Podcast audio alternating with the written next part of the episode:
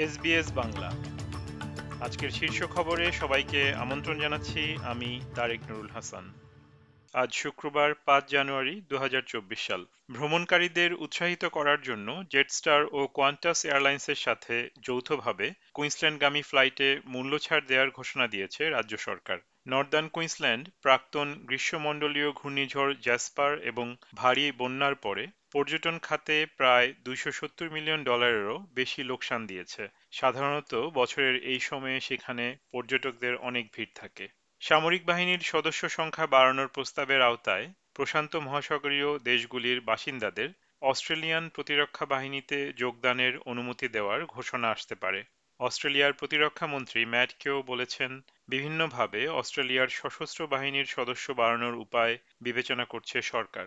মেলবোর্নের পশ্চিমে একটি আইসক্রিমের দোকানে হঠাৎ অগ্নিকাণ্ডের ঘটনাকে পুলিশ সন্দেহজনক বলে মনে করছে। জরুরি পরিষেবা বাহিনী জানিয়েছে, শুক্রবার দিবাগত রাত পৌনে চারটার দিকে উইলিয়ামসটাউনের ক্যাপ্রিচিও জেলাতারিয়ায় আগুন লাগার খবর পায় এবং সেখানে পৌঁছে কয়েক মিনিটের মধ্যে তারা আগুন নিয়ন্ত্রণে আনতে সক্ষম হয়। নিউ সাউথ ওয়েলসের দক্ষিণ উপকূলে তিপ্পান্ন বছর বয়সী এক ব্যক্তির মৃত্যুর পর এই গ্রীষ্মে পানিতে ডুবে মৃতের সংখ্যা আরও বেড়ে গেল। গত এক ডিসেম্বর থেকে ইতিমধ্যেই সারা দেশে মৃতের সংখ্যা চল্লিশ ছাড়িয়ে গেছে।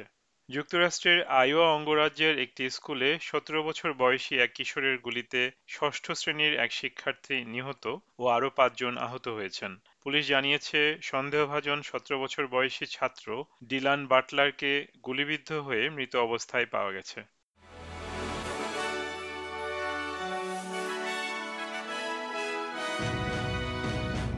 শ্রোতা বন্ধুরা, এই ছিল আমাদের আজকের শীর্ষ খবর। এসবিএস বাংলার প্রতিদিনের সংবাদ নিয়ে আমাদের আরও পডকাস্ট শুনতে ভিজিট করুন SBS dot com dot slash Bangla. বিদায় নিচ্ছি, আমি তারেক নুরুল হাসান। সবাই সুস্থ থাকুন, আনন্দে থাকুন।